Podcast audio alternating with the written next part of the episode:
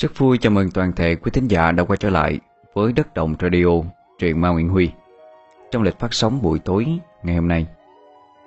Ngày hôm nay chúng ta sẽ cùng nghe tiếp một tập truyện ngắn của tác giả Nguyễn Mai Anh. Đây là tác giả của bộ truyện Truyền Nhân Dòng Họ Nguyễn mà quý thính giả đã nghe ở thời gian trước. Và ngày hôm nay Mai Anh đem đến cho chúng ta một truyện ngắn về cuộc sống của thời sinh viên, và câu chuyện sẽ quay về một căn phòng trọ cho thuê. Nhưng mà lần này các bạn sinh viên đi thuê một căn phòng trọ, nó có một cái điểm rất là đặc biệt. Chúng ta cùng chờ xem tập truyện Phòng Trọ Trống của Nguyễn Mai Anh sẽ như thế nào nha. Mời quý thính giả cùng lắng nghe.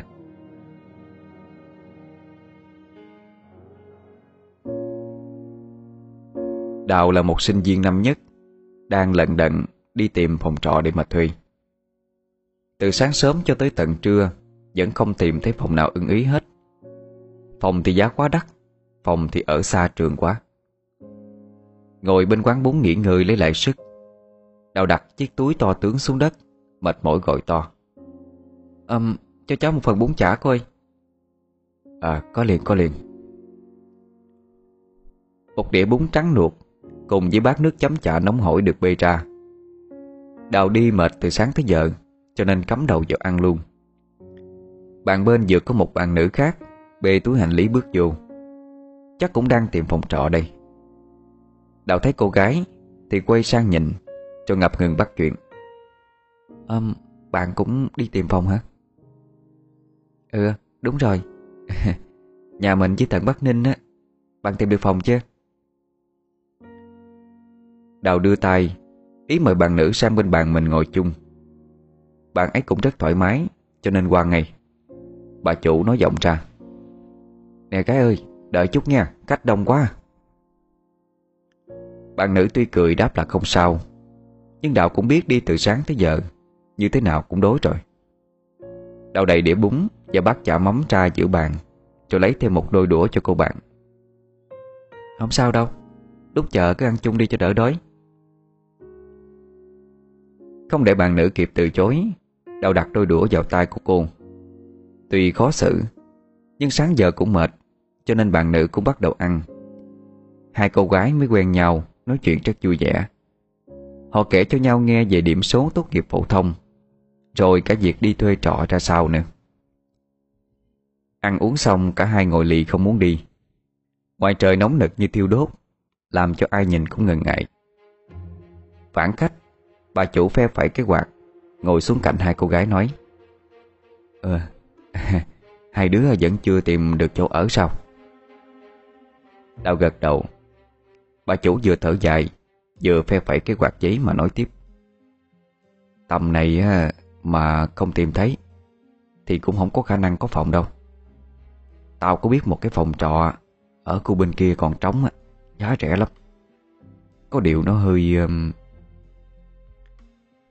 Nói đến đó bà chủ chợt ngập ngừng, làm cho hai cô bạn tò mò. Đào hỏi ngay: Sao vậy cô? Cô chỉ cho tụi con đi, chứ không hai đứa không biết làm như thế nào luôn á.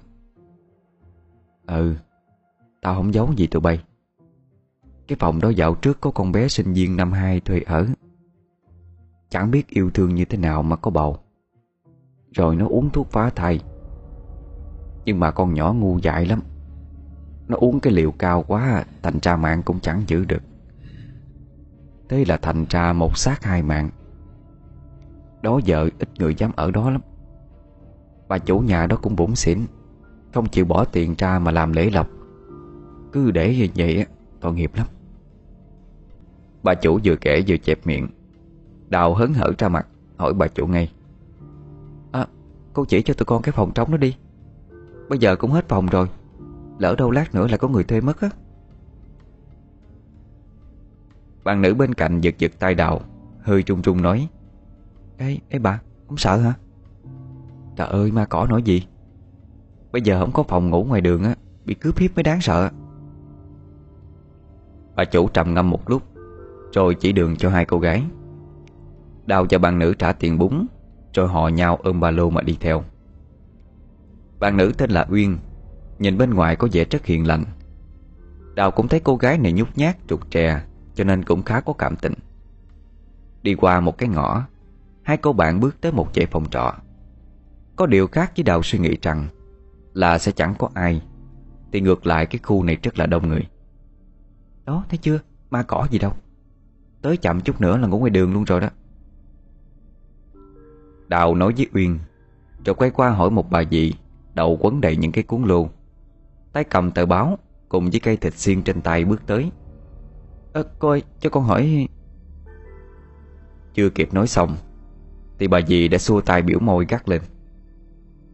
Hết phòng rồi.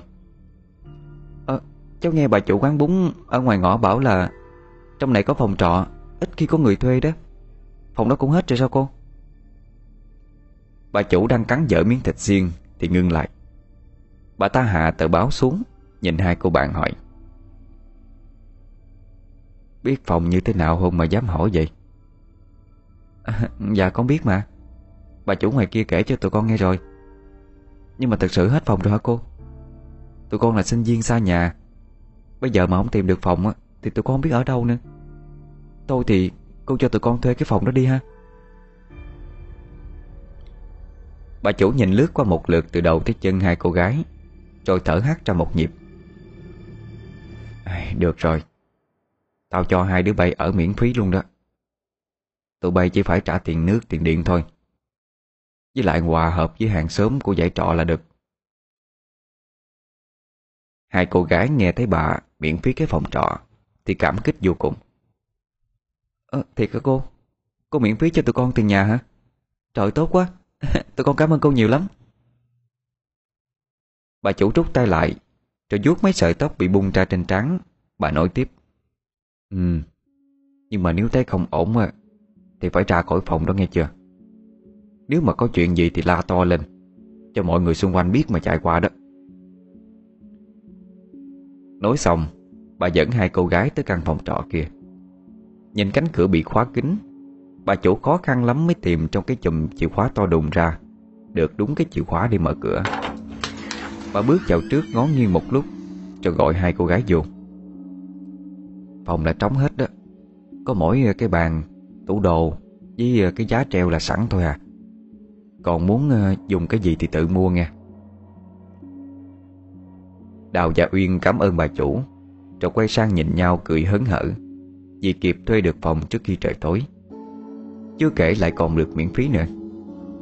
Bà chủ nhìn hai cô gái đang vui mừng thì cũng có chút nặng lòng. Bà bước ra ngoài, sang phòng bên cạnh gõ cửa mấy cái. Một cô gái tóc vàng bước ra, ngáp ngắn ngáp dài hỏi bà chủ. Gì hả cô? Bà chủ hất mặt sang phòng bên kia.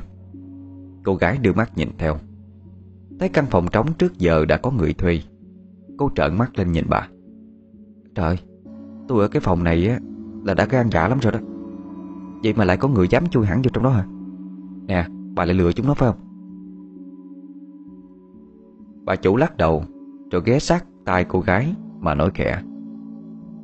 Có gì giúp đỡ tụi nó nghe. Bà trời đi. Cô gái tóc vàng chần chừ một lúc ở ngoài cửa, nhưng rồi cũng quay đi vào bên trong. Đào và Uyên dọn dẹp phòng xong thì lăn ra giường nằm. Uyên phải phẩy cái quyển sách nói với Đào. Phải đi mua cái quạt thôi Đào ơi, chứ phòng này nóng quá. Đào cũng vã cả mồ hôi ra rồi. Thế là cả hai ngồi dậy đi ra ngoài, tính chào hỏi mọi người xung quanh rồi sẽ đi mua quạt ngay. Ở đây có mỗi họ là sinh viên thôi, còn lại đều là những người đang đi làm hoặc là có tuổi rồi. Thấy hai cô gái nhỏ mới tới, mọi người cũng qua hỏi thăm. Mấy bà cô còn tặng cho Đào và Uyên một cái quạt máy. Họ bảo vừa lắp điều hòa cho nên không dùng nữa. Cả hai vui lắm, thế là lại tiết kiệm được một khoản tiền rồi. Xách cái quạt đi về phòng, Uyên nhìn sang phòng bên cạnh nói với Đào. Ê, còn cái phòng này là mình chưa biết mặt thôi nè. Chắc đi làm rồi, thôi để tối qua chơi. Đào vừa bật quạt vừa trả lời. Là một giấc say sưa sau cả ngày mệt mỏi. Uyên đang ngủ thì tỉnh giấc bởi có tiếng ồn. Mở mắt lờ mờ, thấy Đào đang nấu nướng trong bếp. Uyên nhìn ra cửa sổ, trời bên ngoài đã tối. Hình như trong phòng cũng lạnh hơn, nên Uyên tắt cái quạt máy đi, rồi mệt mỏi phương vai ngồi dậy. Cần giúp gì không Đào? Đào có vẻ đang mãi làm cho nên không lên tiếng trả lời. Uyên đứng dậy đi vào trong gian bếp, vừa đi vừa khen: Cha, tiểu Đào Đào nấu món gì á mà thơm quá ha. Nè, cho ăn miếng thử đi. Đào vẫn không trả lời. Cô vẫn mãi mê nấu ăn. Uyên chợt ôm từ đằng sau Đào một cái để làm nũng, nhưng chưa kịp đùa giỡn thì nhìn thấy cái nồi thức ăn Đào đang nấu khiến cho Uyên mặt cắt không còn một giọt máu. Uyên buông tay Đào ra, lùi về phía sau. Đào lúc này cũng quay lại, nhưng một gương mặt này lại hoàn toàn xa lạ, không phải là Đào. Nhìn lại trên giường thì thấy Đào vẫn đang nằm ngủ ở đó. Uyên toát cả mồ hôi hột, lấp bấp nhìn người phụ nữ xa lạ trước mặt kia. Cô ta bê nồi thức ăn, bên trong toàn là những viên thuốc màu trắng, với một điệu cười quỷ dị. Cô ta đưa cái muỗng to xúc những viên thuốc lên, chia ra trước mặt Uyên mà khanh khách cười. Ăn đi, ăn đi nè. Uyên mềm nhũn người, quỳ sụp xuống đất mà hét lên: Nè, gì vậy? Đào đang ngồi chơi điện thoại bên cạnh, thấy Uyên chợt hét lên, nghĩ là cô bạn gặp ác mộng cho nên Đào trêu: Trời đất ơi, cái gì mà đang ngủ hét toáng lên vậy? Gặp anh đẹp trai nào hả? Uyên vùng dậy, trán đổ mồ hôi, trong khi người thì lạnh toát hết rồi. Uyên vuốt mặt nhìn Đào: Trái gì? Đói quá à, có gì ăn không mày? Ăn mì tạm đi, sáng mai lên trường báo danh rồi mới mua gạo. Uyên đứng dậy, đá Đào một cái rồi nói: Ăn luôn không, tao nấu cho. Đào gật gù, đứng dậy bá vai Uyên: Đi, tao với mày cùng nấu chung cho vui. Thế là cả hai chui vào trong bếp nấu mì, vừa nấu vừa đùa nghịch, khiến cho Uyên cũng quên luôn cơn ác mộng vừa rồi. Hai bát mì thơm phức ra mắt. Tuy chỉ là bát mì gói rẻ tiền, nhưng với sinh viên thì đó lại là lương thực rất cần thiết, vừa ngon vừa nhanh. Vừa xì sụp ăn mì, Uyên vừa nói với Đào: Nè, ăn nhanh xong rồi qua bên phòng bên cạnh chơi đi, ở sát vách mà, nên cũng chào hỏi nhau chứ mày ha. Đào gật đầu rồi lại cắm cúi ăn. Ăn xong cả hai dọn dẹp rồi đi qua phòng bên cạnh. Đào đưa tay lên gõ cửa: Có ai ở nhà không vậy ạ? Một cô gái tóc vàng đi ra, nhìn hai cô hàng xóm ngoài cửa, cô vội đẩy cửa to ra rồi mời cả hai vào bên trong. Đào và Uyên nhìn thấy chị gái này có mũi rất cao, cộng thêm mái tóc nhuộm vàng, nhìn rất là Tây, đâm ra cũng rất thích. Hai đứa là sinh viên năm nhất hả? Khoa nào vậy? Chị gái tóc vàng vừa rót nước cho hai người vừa hỏi. Uyên đón lấy cốc nước rồi lên tiếng trả lời: Dạ, tụi em bên khoa văn á. Chị nhiêu tuổi rồi chị? À vậy hả? Chị mới ra trường thôi. Lúc trước chị theo bên khoa toán. Hơn hai đứa gần 3 tuổi đó. Hai đứa tên gì? Em tên Uyên, còn nhỏ này là Đào nè. Chị tên gì chị? Chị tên Mai. Có việc chị không biết á thì cứ hỏi chị nha, đặc biệt là cái phòng đó. Thôi trễ rồi, đi ngủ đi. Chị Mai ngập ngừng rồi kêu hai cô bạn về đi ngủ để mai còn lên trường báo danh. Chỉ biết rằng cả hai vẫn chưa đi mua bình nước, cho nên tặng cho hai cô bạn một cái vỏ bình. Có vỏ bình thì ra quán đổi nước sẽ đỡ tốn kém hơn rất nhiều so với mua bình nước mới. Ê, quanh khu này á, ai cũng tốt Uy ha. Trở về phòng, Đào vừa đặt cái vỏ bình xuống vừa lên tiếng nói: May mắn khi tao gặp mày đó, chứ ở mình tao cũng sợ lắm. Chưa kể ở đây hàng xóm ai cũng dễ gần hết. Uyên ngồi đắp mặt nạ bấm điện thoại mà quên cả thời gian. Đào đã nằm lăn ra ngủ từ đời nào rồi. Uyên đứng dậy đặt điện thoại xuống giường rồi đi rửa mặt. Tính lên giường ngủ thì chợt thấy cửa sổ chưa có đóng.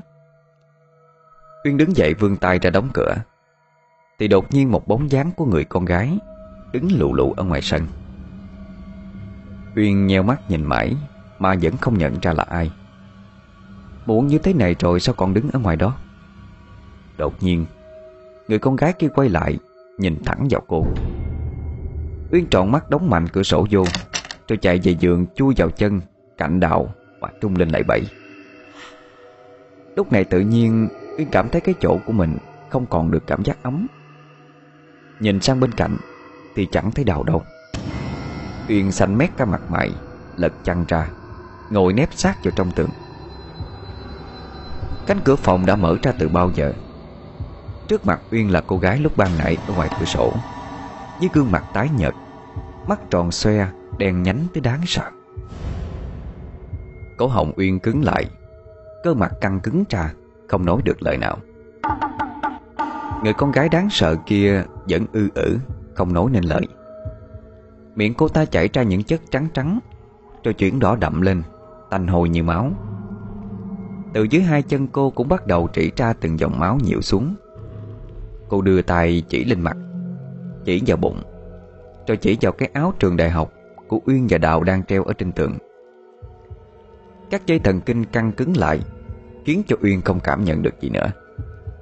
Lúc này cô dậy lên, ngã bịch xuống đất một cái đau điếng. Cái gì nữa chứ mày? Đào hốt hoảng khi thấy Uyên lăn ra đất dãy dụa. Miệng Uyên cứ ư ử kêu lên không ra tiếng, tay chân bấu phiếu vào mặt đất đến bật cả móng ra. Đào cuốn cuồng gọi Uyên dậy nhưng không có tác dụng. Mắt nó trợn ngược lên, nước mắt và mồ hôi vã ra ướt đẫm cả người. Đào không biết phải làm như thế nào, đành chạy sang bên phòng của chị Mai định nhờ giúp đỡ. Nhưng Đào chưa kịp gõ cửa thì chị đã chạy ra, cứ như được ai báo trước. Chị Mai vừa cột gọn mớ tóc lên, vừa hối hả nói: "Chờ chút, chị qua liền nè." Chị Mai và Đào quay về phòng thì thấy Uyên đang lăn lộn cào cấu dưới nền nhà, miệng trên trĩ không thành tiếng. Chị nhìn qua một cái rồi nói: "Lấy cho chị cái điện thoại của nó, mở ảnh của nó ra càng tốt." Tuy Đào chẳng hiểu chị Mai định làm cái gì, nhưng thấy Uyên đang vật lộn thì cũng không dám hỏi nhiều, mà đi tìm ngay cái điện thoại của Uyên. May mà nó không để mật khẩu. Đào mở thư viện ảnh, nhấn vào một tấm ảnh của Uyên rồi đưa cho chị Mai. "Giờ sao nữa chị? Ngồi qua bên đi." Chị Mai lạnh nhạt nói, rồi bước tới đỡ gáy Uyên lên, dí tấm ảnh trên màn hình điện thoại vào mặt của nó rồi quát to: "Nhìn đi, nhìn vô đây nè, mở mắt ra mà nhìn cho rõ. Cô gái này không phải là người cô tìm. Thả nó ra đi, nếu không á tôi bắt Dung Nhi đi đó." Chị Mai nói dứt lời thì Uyên giật lên một cái rồi bất tỉnh nhân sự trên tay của chị. Chị Mai kêu Đào phụ đỡ Uyên lên giường để nằm. Một lúc sau thì nó tỉnh lại, hoảng hốt thở dốc ra. Hình như là Uyên mệt lắm, mồ hôi vã ra. Từ nơi hốc mắt, những giọt nước mắt vẫn cứ chảy xuống. Chị Mai đẩy lưng cho nó ngồi dậy, rồi vỗ vào lưng nó mấy cái. Thấy mặt Uyên tái xanh, chị quay sang Đào đang trung rẩy nơi góc phòng, rồi nói: "Lấy cho chị cái thau đi Đào." Đào chạy ngay vào nhà tắm lấy cái thau ra. Chị Mai để nó ra trước mặt Uyên, rồi xoa lưng mấy cái. Uyên gục mặt xuống cái thau mà nôn tóc nôn tháo. Tới khi Uyên không còn sức để nôn nữa thì cả hai cùng giật mình khi nhìn thấy thứ mà Uyên vừa nôn ra. Toàn là những viên thuốc nhỏ màu trắng, còn nguyên vẹn, chưa bị nát đi. Đào lắp bắp hỏi: "Trời ơi, mày uống cái gì mà lắm vậy?" Uyên không còn sức để trả lời. Nó lắc đầu mệt mỏi ngã ngửa ra phía sau, dựa hẳn vào người chị Mai. Chị Mai dẹp cái thau ra, rồi cầm một tờ giấy lau mặt cho Uyên. "Thuốc này á thì chỉ có thuốc phá thai chứ còn gì nữa. Chúc chị giải thích sao. Đào đi nấu cho nó miếng cháo đi, chứ cứ như vậy con bé nó lả đi mất. Qua nhà chị lấy gạo ở trong cái thùng màu đỏ đó." Đào lập tức làm theo. Chị Mai ngồi bên giường chăm sóc cho Uyên. Nhìn thấy cái mặt nạ vẫn còn trơi trên đất, chị đoán là Uyên đã ngủ quên khi đang đắp mặt nạ. Có nghĩa là những sự việc kia là do Uyên mơ thấy. Còn tại sao chị Mai biết mà qua đây kịp lúc để cứu nguy cho Uyên thì chắc hẳn những người ở đây ai cũng biết rồi. Sau khi Uyên ăn cháo xong mới bình tĩnh lại được đôi chút.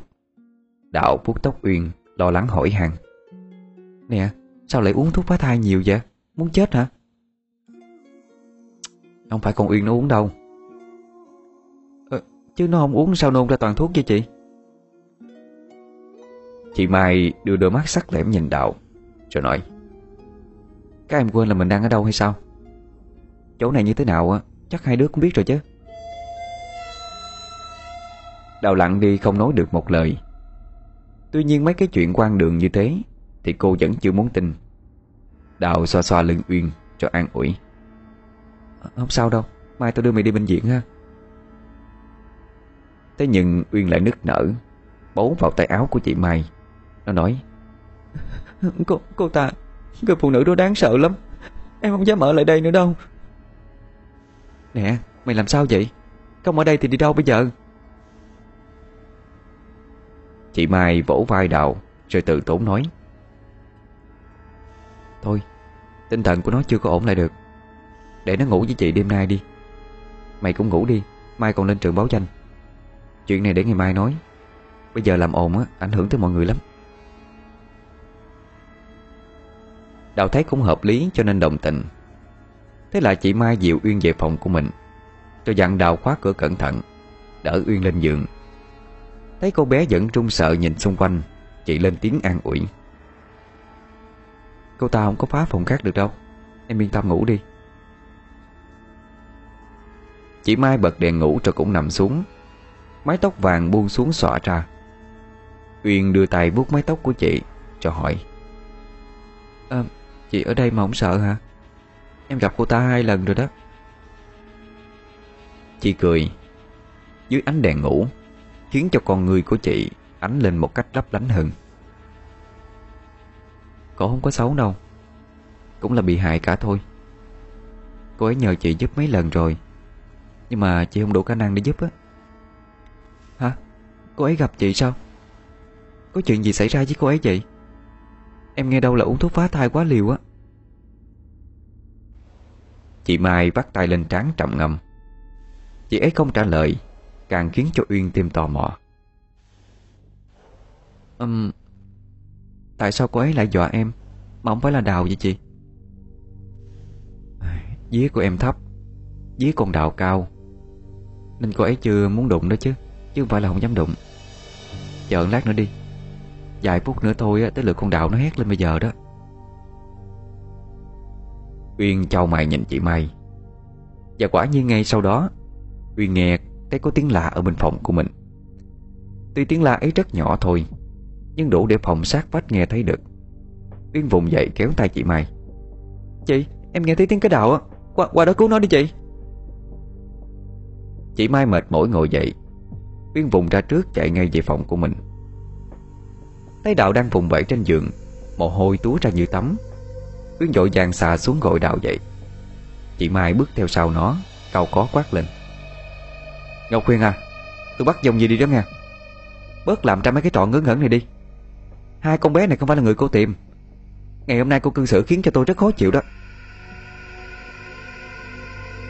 Đào ngưng vùng vẫy lại. Đoạn nó thở hắt ra rồi ngồi bật lên. Đôi mắt của Đào bắt đầu trợn ngược rồi lại hạ xuống. Uyên cũng cảm nhận thấy cơ thể của Đào rất lạnh. Nó thở hổn hển rồi cất lên một giọng nói rè rè, rất đặc và xa lạ: "Chính nó là người hại tao. Chính nó đã lừa tao uống thuốc phá thai. Nó lừa tao. Nó giết tao. Nó giết con tao." Uyên hoảng sợ, buông tay ra khỏi người Đào rồi chạy ngay ra sau lưng của chị Mai. Chị Mai nhìn lên cái giá treo đồ, thấy cái áo trên trường của 2 cô gái thì hiểu ra ngay. Nếu cô nhập vào người con bé này được thì xem như là hợp tuổi rồi. 2 cô bé này cũng học trường đó đó. Có thể nói 2 đứa đó giúp được cho cô. Có điều đừng làm tổn hại tụi nó nữa. Chị Mai dứt lời thì Đào liền khóc lên trưng trức. Tiếng khóc yếu ớt cùng với cái giọng khàn đặc thể hiện ra rõ một nỗi bất lực ở bên trong. Uyên cái này mới dám lên tiếng hỏi: Sao chị lại dọa tụi tôi? Tụi tôi đâu có thù oán gì với chị đâu." Vốn dĩ cô ấy mất mạng là do người khác hại. Hồn phách của Ngọc Huyền cũng bị dao động với hồn vía của đứa bé trong bụng, thế nên là âm sai đã bỏ sót cô ấy lại đây. Mọi người ở đây mặc dù biết nhưng mà cũng thương cô ta, cho nên mới không mời thầy về làm lễ, đành để cô ấy lại trong căn phòng này. Người bình thường vào đây cũng có vấn đề gì đâu, có điều hai đứa mặc cái áo trường giống với người đã hại Ngọc Huyền, cho nên cậu mới kích động đòi mạng hai đứa. Nói chung là cô ấy chỉ là một kẻ đáng thương thôi. Chị Mai vừa giải thích vừa xoa xoa bàn tay của Đạo. Uyên hỏi nhỏ chị Mai: Sao em thấy cứ mỗi lần chị bắt trong chị nói bắt trong Nhi gì đó là cô ấy sợ vậy? Thứ mà cậu sợ nhất là mất con. Chị chỉ nói vậy để dọa thôi, mẹ nào mà không thương con chứ. Uyên gật gù nhìn Ngọc Huyền trong thân xác của Đạo đang cốc nấc lên khổ sở, khiến cho cô cũng có chút mũi lòng. Tội thật, một cô gái còn trẻ như vậy mà đã phải đối mặt với cuộc sống đau khổ rồi. Ông trời tại sao lại không dung thứ cho họ một con đường sống chứ? Chị nói Ngọc Huyền bị hại, mà ai hại cô ấy chứ chị? Uyên tò mò hỏi. Chị Mai nhìn sang phía Đào rồi nhẹ nhàng nói: Cô kể đi, kể cho con bé nó nghe đi.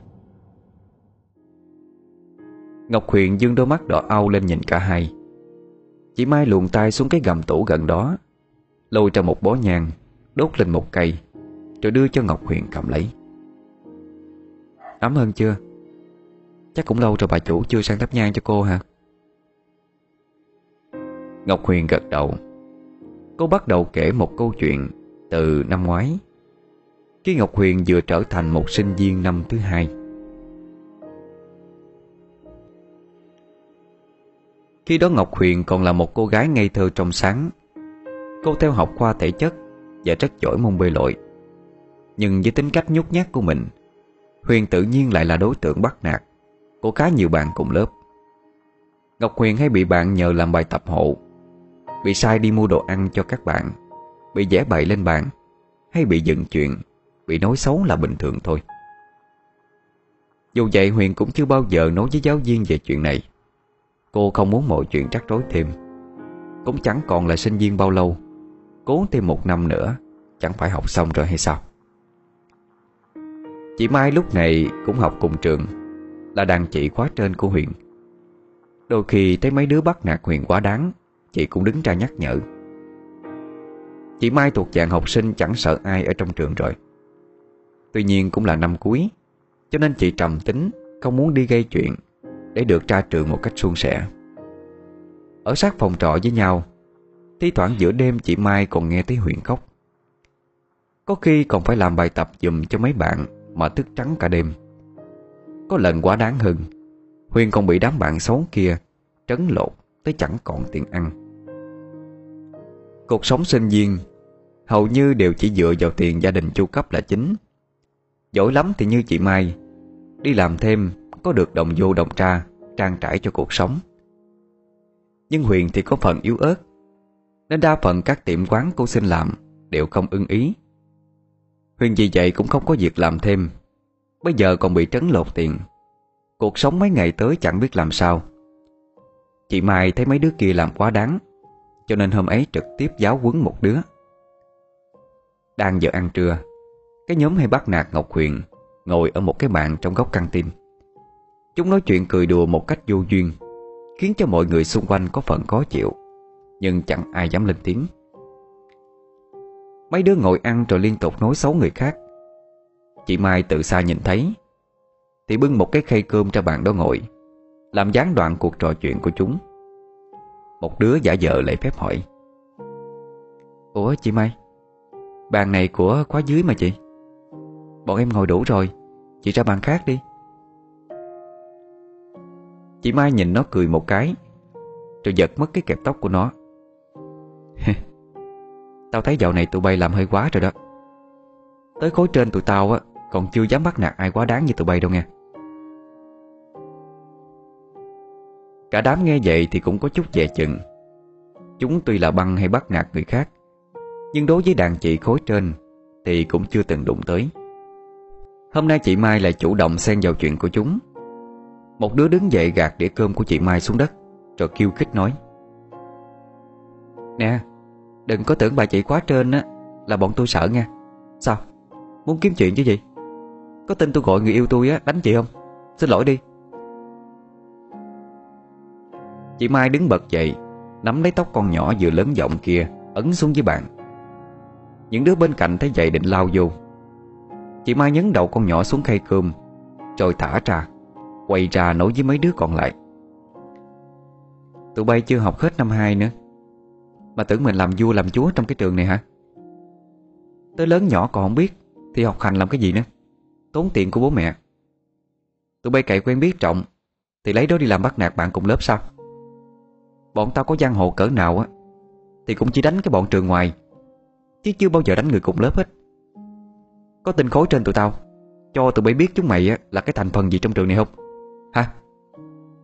Người cùng nhà mà lại đi đánh nhau vậy hả? Mấy đứa tụi bay ngu lắm, ngu dừa thôi nghe chưa?" Mấy đứa kia nghe vậy có chút sợ hãi, liền im lặng hẳn đi. Thấy bọn kia xanh mặt cả rồi, chị Mai quay lưng bỏ đi. Trước khi đi, chị quay lại cầm cái cặp của một đứa trong nhóm, lấy mấy tờ tiền ra. Chị Mai ném cái cặp của nó xuống rồi nói: "Cái này là tụi bay ăn chặn tiền, mà biết bao nhiêu đứa khốn khổ tới còn không có tiền ăn. Tao lấy lại cho nó. Ý kiến gì thì tới tìm tao." Chị bỏ lại một cái liếc dữ tợn, rồi sải chân bước đi. Băng qua mấy dãy nhà lầu, thấy Huyền đang ngồi buồn so ở ghế đá sân trường. Chị đi tới nhét mấy tờ tiền vô túi áo, rồi căn dặn: "Cất đi. Đứa nào bắt nạt mày nữa thì nói là em của chị Mai. Đi học mà suốt ngày cứ ủ rũ yếu đuối vậy, tụi nó bắt nạt cho là phải." Nói xong, chị bỏ đi về lớp. Lúc này mọi người đang bàn tán về chuyến đi chơi cuối tuần sắp tới. Thấy mặt của Mai có chút ưu phiền, vài bạn để ý hỏi han: "Ủa, sắp đi chơi rồi mà sao mặt mày cao có vậy?" "Tao đang bực mấy đứa năm 2, cái băng mà hay bắt nạt bạn bè cùng khối đó. Tụi nó ỷ có chút quen biết rồi tưởng mình là trùm cái trường này. Đám trẻ bây giờ hư ghê á. Có lẽ bố mẹ tụi nó không dạy dỗ cẩn thận, để cho tụi nó lộng hành, coi mình là vua là chúa như vậy. Mà thôi kệ đi, tao đã giáo huấn một trận rồi, chắc mai mốt không có đứa nào dám nữa đâu. Sao, chuyện đi chơi bạn tới đâu rồi?" Chị Mai cũng gạt mọi suy nghĩ bực dọc trong lòng qua, để mà hòa vào trong cái không khí sôi nổi háo hức khi bàn về chuyến dã ngoại của cả lớp. Về phần con bé lúc bị chị Mai nắm tóc ở dưới nhà ăn lúc nãy, nó là đầu sọ của cái băng chuyên bắt nạt bạn bè. Sau khi bị chị Mai giáo huấn như vậy, trước cả đám ánh mắt tò mò của mọi người ở căng tin, nó liền nổi máu điên, lên lớp gặp ai cũng vô duyên vô cớ, không đánh thì kiếm chuyện. Nhưng cũng chẳng ai dám nói hay can ngăn gì nó. Nhà nó có quan hệ rộng, cả giang hồ lẫn công an. Đồng bọn của nó đứa nào cũng phải nể phục mấy phần, không dám làm trái ý nó. Đợi cho tới khi hết giờ học, con nhỏ dường như đã bình tĩnh trở lại. Lúc này bọn cùng nhóm mới nói với nó: "Nè, không phải tự nhiên á mà bà Mai bà đập mày đâu. Bình thường bà có bao giờ nói gì. Có khi á mày động vô người của bà rồi." Một đứa trong nhóm lại trèo lên: "À, tao biết nè. Hình như là con Huyền á, con Ngọc Huyền á, cùng giải trọ với bà Mai. Biết đâu..." Lời nói ngập ngừng ẩn chứa bao nhiêu toan tính bên trong. Và bọc trong cái lớp tà áo trắng sinh viên ngây thơ kia, ai ngờ lại được ấp ủ những suy nghĩ, những thủ đoạn đồi trụy kinh khủng khiếp như vậy. Ngọc Huyền mấy hôm nay cũng thấy đầm lạ. Cô không bị ai bắt nạt nữa. Nhóm kia cứ tới lớp là ngồi bấm điện thoại hoặc là ngủ, chứ không kiếm chuyện với cô hay ai khác. Có đứa không kìm được tính nhiều chuyện, bèn nêu lên ý nghĩ: "Ê, chắc lần trước bị chị Mai á dọa cho sợ rồi đó." Bây giờ khối trên đều đã tổ chức đi dã ngoại, nên trường cũng đã vắng đi một phần. Buổi học hôm nay lại là buổi tự quản, cho nên lớp khá ồn ào. Ngọc Huyền lây hoay làm bài tập thì Diệu Nhi, đứa đầu sỏ trong nhóm hay bắt nạt cô, tiến lại ngồi xuống, nhét một tờ thiệp vào tay Huyền mà thủ thị: mấy chuyện lúc trước á, cho tụi tao xin lỗi nha. Lúc nghe chị Mai nói tao mới nhận ra tụi tao hơi quá đáng. Mấy hôm nay tụi tao đã hối hận lắm rồi. Nè, bữa nay sinh nhật tao, tao thật sự thật lòng mời mày tới dự chung. Địa chỉ trên thiệp đó, nhớ tới nha. Ngọc Huyền đang ngơ ngác thì Diệu Nhi đã rời đi.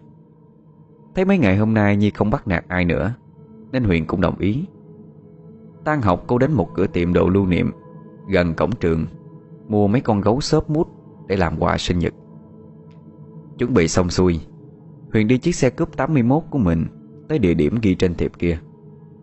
Đứng đợi một chút thì thấy Nhi trong bộ đầm ngắn chạy ra tiếp đón đon đả. Nhà của Diệu Nhi đúng là trọng thật, bữa tiệc sinh nhật cũng rất đông. Ngọc Huyền e ngại đưa hộp quà cho cô rồi lủi ra một góc. Mấy cô bạn của Nhi ngồi sấn vào chỗ của Huyền mời rượu. Huyền không biết uống, nhưng dù gì cũng đang trong tiệc, cho nên đành nhắm mắt nhắm mũi mà nuốt đi. Và quả nhiên sau vài cốc rượu, Huyền say khướt rồi ngồi cũng không vững nữa. Mấy người này chẳng phải tốt đẹp gì. Đám con gái bỏ mặc Huyền nghiêng ngã trên ghế sofa, mặc cho mấy thằng con trai ta hồ đùa nghịch với cô. Những điều tồi tệ nhất thì cũng không cần phải nói cũng đoán ra. Huyền mơ màng không hay biết là mình sắp đối diện với những chuyện khủng khiếp như thế nào. Cho những chuyện xảy ra bắt đầu ngày càng tệ. Bọn kia giữ được video giường chiếu của Huyền, cho nên con bé không còn cách nào khác, phải tuyệt đối nghe theo lời chúng nó. Chị Mai cũng nhận ra những dấu hiệu mệt mỏi của cô ngày càng nhiều hơn, nhưng do là năm cuối thi cử nhiều nên chị cũng không có thời gian quan tâm nhiều tới cô. Cho tới một hôm, Diệu Nhi cùng với một đứa bạn qua tới tận phòng trọ của Huyền. Sau sự việc ở sinh nhật Diệu Nhi, Huyền chẳng những bị cưỡng hiếp tập thể, bị quay lén, mà xui xẻo hơn là cô còn mang thai. Bọn Diệu Nhi sợ cái thai lớn lên gia đình Huyền sẽ biết được, hoặc là chị Mai biết mà đem kiện thì to chuyện. Huyền thì lại quá mềm yếu để tự giải quyết đi, nên chúng nó mới tới đưa thuốc phá thai lựa con bé uống. Cơ thể của Huyền quá yếu, cho nên thuốc ngấm vào trụ không nổi, dẫn tới thiệt mạng. Chị Mai đoán ra được âm mưu của bọn kia, nhưng chúng nó đang giữ video. Chúng nó dọa gửi cho mẹ của Huyền, cho nên Mai cũng đành bất lực. Sau khi người nhà của Huyền lên nhận xác con thì người ta lại đồn thổi nhau những tin xấu ngút trời. Những tin này khiến cho Ngọc Huyền dù có sống lại cũng không thể nào rửa cho sạch được. Quán niệm quá lớn, nhưng tâm tính vẫn hiền lành, khiến cho cô chỉ như một con ma vô dụng, chẳng dám tìm người thực sự hại mình mà báo thù. Bà chủ trọ cũng thương con bé hiền lành nên không mời thầy dạy. Thế nhưng căn phòng khóa kín ấy vẫn cứ lan ra những tin đồn ma quái không hề đúng sự thật.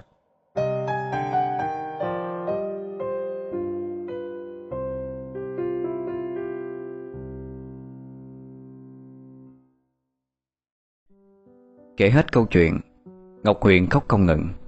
Nén nhang đã tàn, Huyền cũng trùm rướm nước mắt.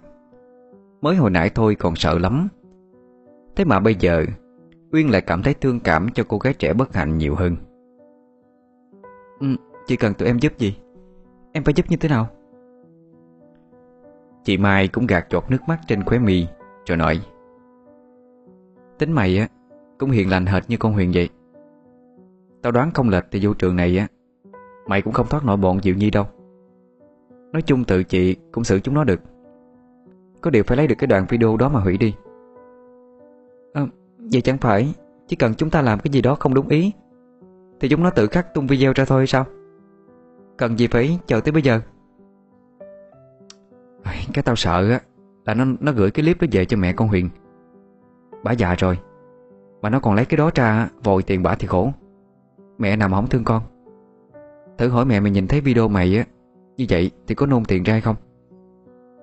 Chứ cỡ nó thì còn lâu mới dám up lên mạng, chẳng khác nào lại ông tự ở buổi này. Ý chị là Muốn hai đứa em lấy video đó hả? Chị Mai gật đầu. Huyền cũng không biết phải làm như thế nào, nhưng nhìn thấy Ngọc Huyền đáng thương như thế cũng không đành lòng.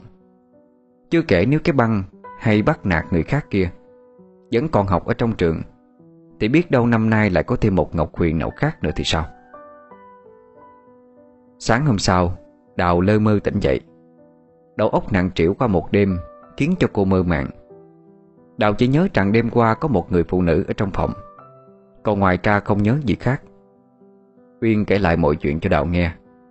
Đào không tin cho lắm, nhưng thấy bạn cương quyết thì cũng buộc phải nghe theo. Sáng nay là buổi đầu tiên lên trường nhập học. Chị Mai đưa hai đứa vào tới tận trường, thấy một nhóm sinh viên đang ngồi tụ tập nơi ghế đá. Chị Mai chỉ tay vào một cô gái có mái tóc nhuộm xanh rêu, mặc chiếc áo khoác có hình đại bàng phía sau lưng mà nói: "Đó, đối tượng của tụi bay, con Diệu Nhi đó. Nhớ để kỹ chúng nó, đừng có mà tỏ ra yếu đuối nhớ chưa. Năm xưa con Huyền nó chết đó cũng tại cái tối mềm lòng. Đào, chị giao Uyên cho mày canh chừng đó, đừng để đám kia nó ăn hiếp."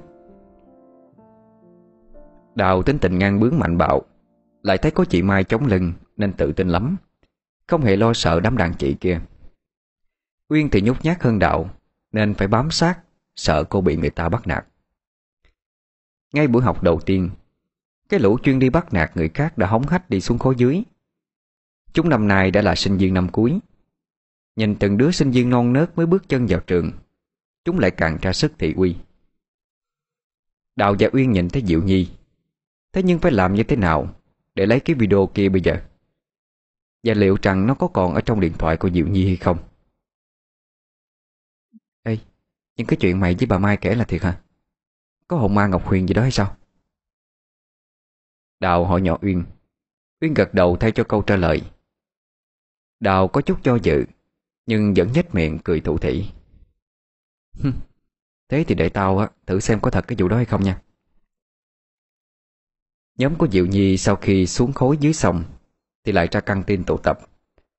Cả đám đang ăn và đồ uống thì có một cậu sinh viên năm nhất bê ra một dĩa cơm đến bàn, nhìn tới nhìn lui hỏi: "Chị Diệu Nhi là ai vậy?" Diệu Nhi ngồi bên liền hất hàm tra hiệu là mình.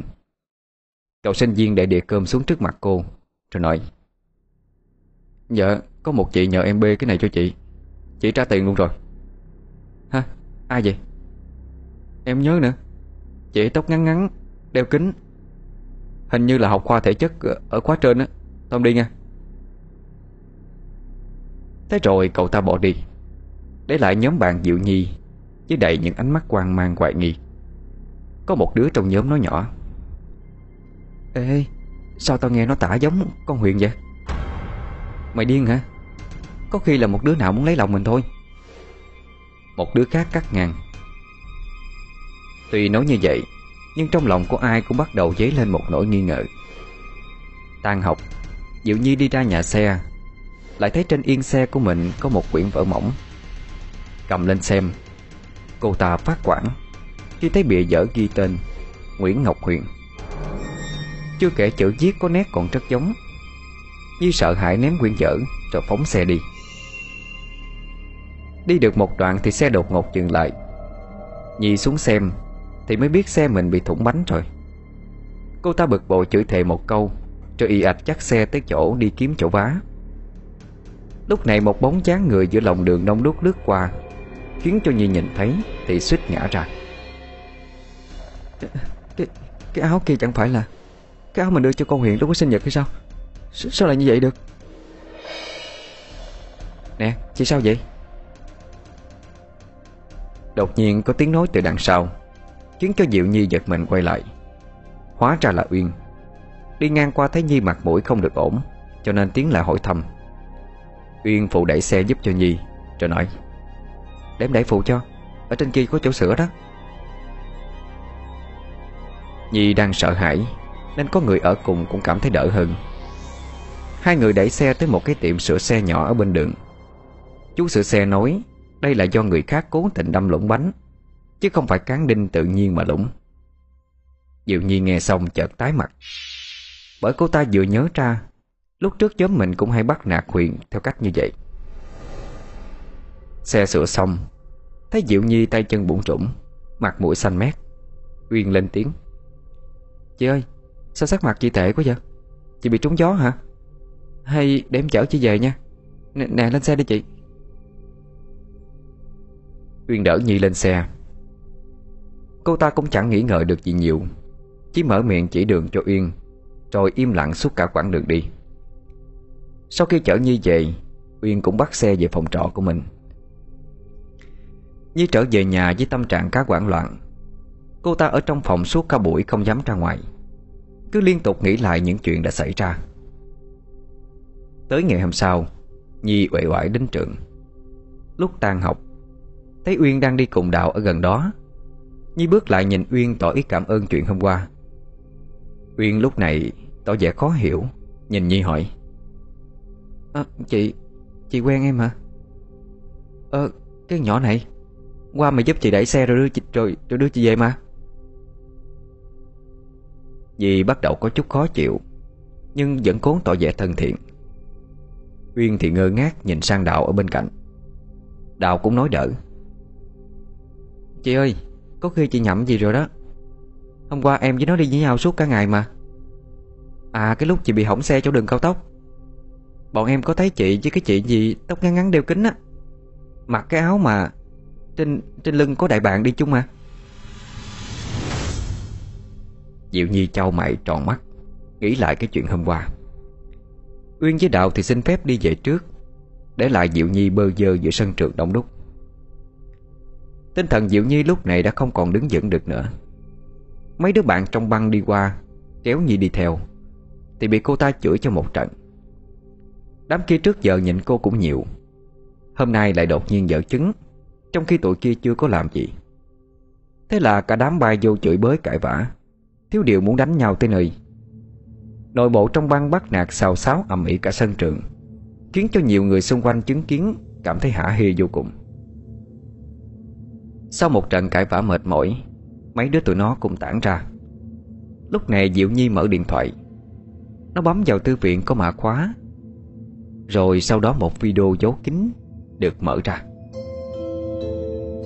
Đó chính là video Ngọc Huyền của năm ngoái. Nhìn kỹ lại thì đúng là cái áo sơ mi mà hôm qua Nhi nhìn thấy, mái tóc ngắn cùng với cặp kính tròn, khiến cho Diệu Nhi nhớ lại những lần thoáng thấy một bóng dáng kỳ lạ hôm vừa qua. Nhìn gương mặt thẫn thờ của Ngọc Huyền trong video chợt khiến cho Nhi lạnh người, buông điện thoại xuống. Và tất cả những biểu hiện đó của cô ta không rời khỏi tầm mắt của hai người đang đứng nấp ở một góc không xa, chính là Đạo và Uyên. Nắm thớp được video đích thị là còn ở trong điện thoại của Nhi, Đạo và Uyên lặng lẽ rời đi. Đạo mở một chai nước đưa cho Uyên rồi nói: "Giờ thì tao tin hẳn rồi đó, không có tật thì không có giật mình đâu." Uyên tu một ngụm nước xong rồi cũng cất tiếng: "Mà cái vụ hôm qua mày thông minh á, dùng cách đó khiến cho bà sợ tái mặt rồi. Ủa mà cái áo chị Huyền mày lấy đâu vậy?" "Tao hỏi bà Mai. Bà Mai còn giữ đồ của chị Huyền, bà đưa cho tao á. Bây giờ tính lấy cái điện thoại kiểu gì đây?" Đào nhướng mày hỏi. Uyên nhìn Diệu Nhi vẫn còn ngồi thẫn thờ ở ghế đá ngoài sân dưới tán cây, thì nháy mắt với Đào.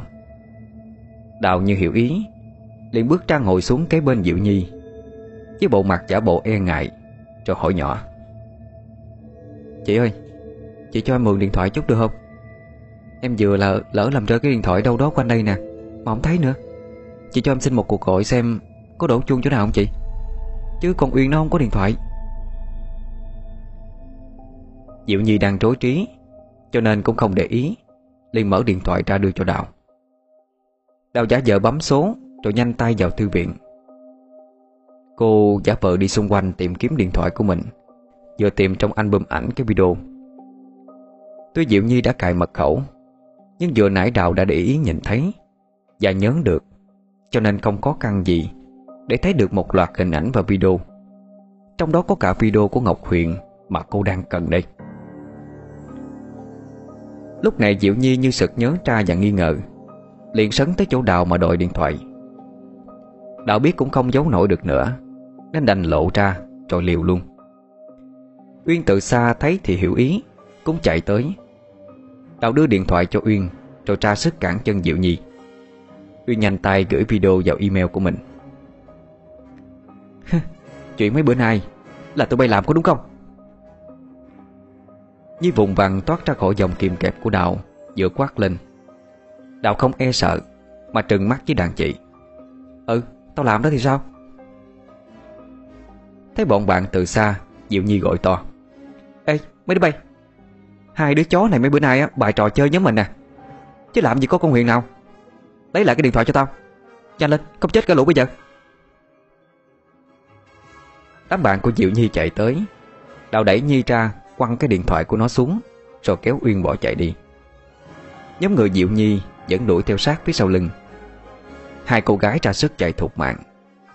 Những tiếng chửi rủa đe dọa đằng sau như những con trắng hổ mang đang chầu chực vồ lấy hai người. Chẳng còn biết chạy được đi đâu nữa, Đào và Uyên đành chạy về giải trọ. Cả hai thở hổn hển, đứng quay lại đối diện với nhóm người kia. Chúng nó từ trai tới gái bắt đầu lớn tiếng chửi bới rồi đe dọa. Diệu Nhi vừa thở dốc, mặt đỏ tía tai, chỉ vào Đào và Uyên. Con khốn nạn kia, ai sai mày làm mấy cái chuyện này? Tụi bay làm tao mất ăn mất ngủ mấy bữa nay. Tao phải cho tụi bay một trận mới được.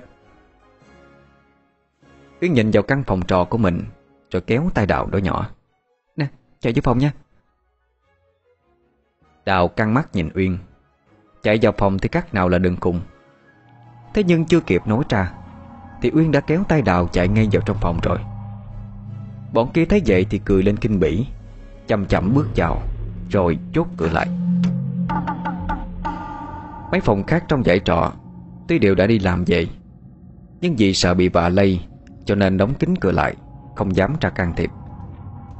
Trời ngày càng tối đi. Bên trong căn phòng chỉ còn chút ánh sáng leo lắt từ chiếc đèn bàn học, làm cho không gian trở nên u ám vô cùng. Đột nhiên, trong cái ánh sáng mờ ảo ấy, một gương mặt quen thuộc hiện ra, khiến cho cả đám tá quả kêu gào đập cửa muốn chạy ra.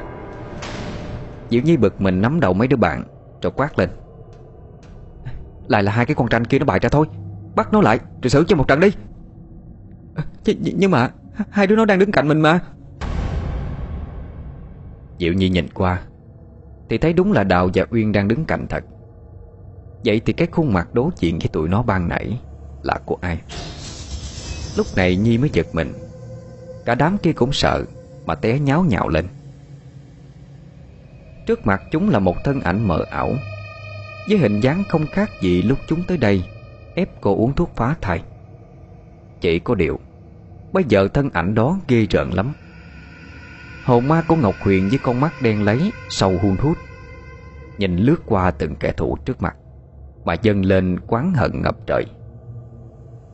Một đứa trong nhóm không chịu nổi, bò ra đất quỳ rạp xuống mà khóc lóc.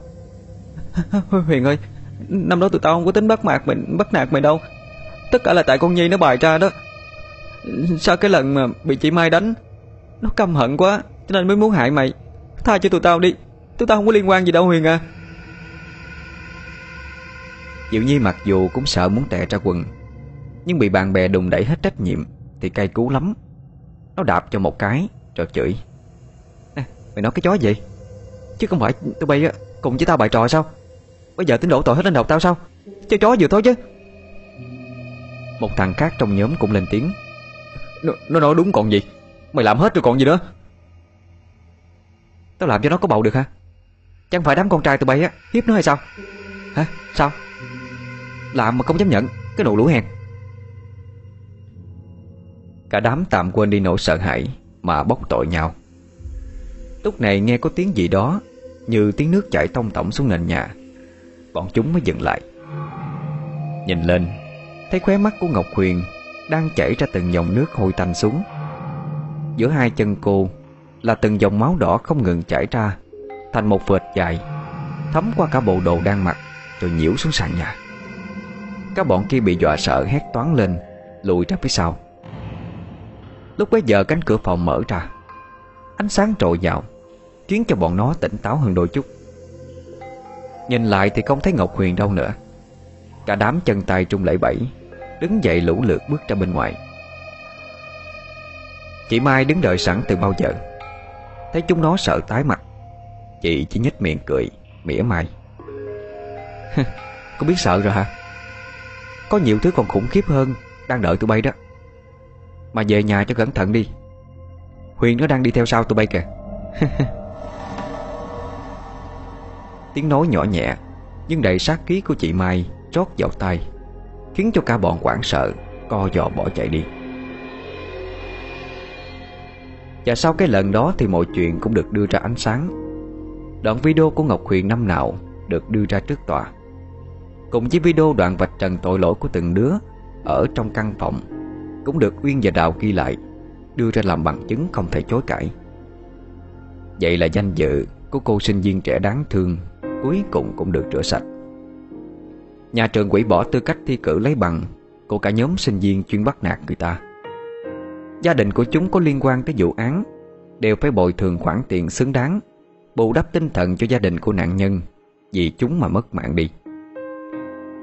Những sinh viên nào bị quy vào tội cố ý giết người, đồng lõa bao che, chưa kể còn tội gây thương tích cho bạn học, trấn lột tiền từ 1 triệu đổ lên, có thể quy vào tội chiếm đoạt tài sản. Tuổi của chúng đã đủ để chịu tội trước pháp luật. Mỗi người đều phải chịu trách nhiệm thích đáng cho tội lỗi mình gây ra. Cuộc đời của chúng xem như không còn tương lai.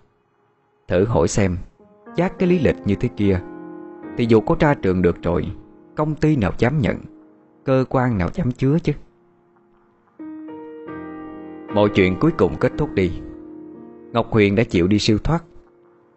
Đào và Uyên cũng bắt đầu cuộc sống mới của mình tại ngôi trường mơ ước. Nhiều học sinh khóa trên bị bắt nạt, sau khi biết chuyện rất cảm kích Uyên và Đào. Hai cô gái nhân hậu và dũng cảm của chúng ta giờ đây được học tập trong một môi trường yên ổn, hòa đồng, nhận được sự yêu mến của mọi người.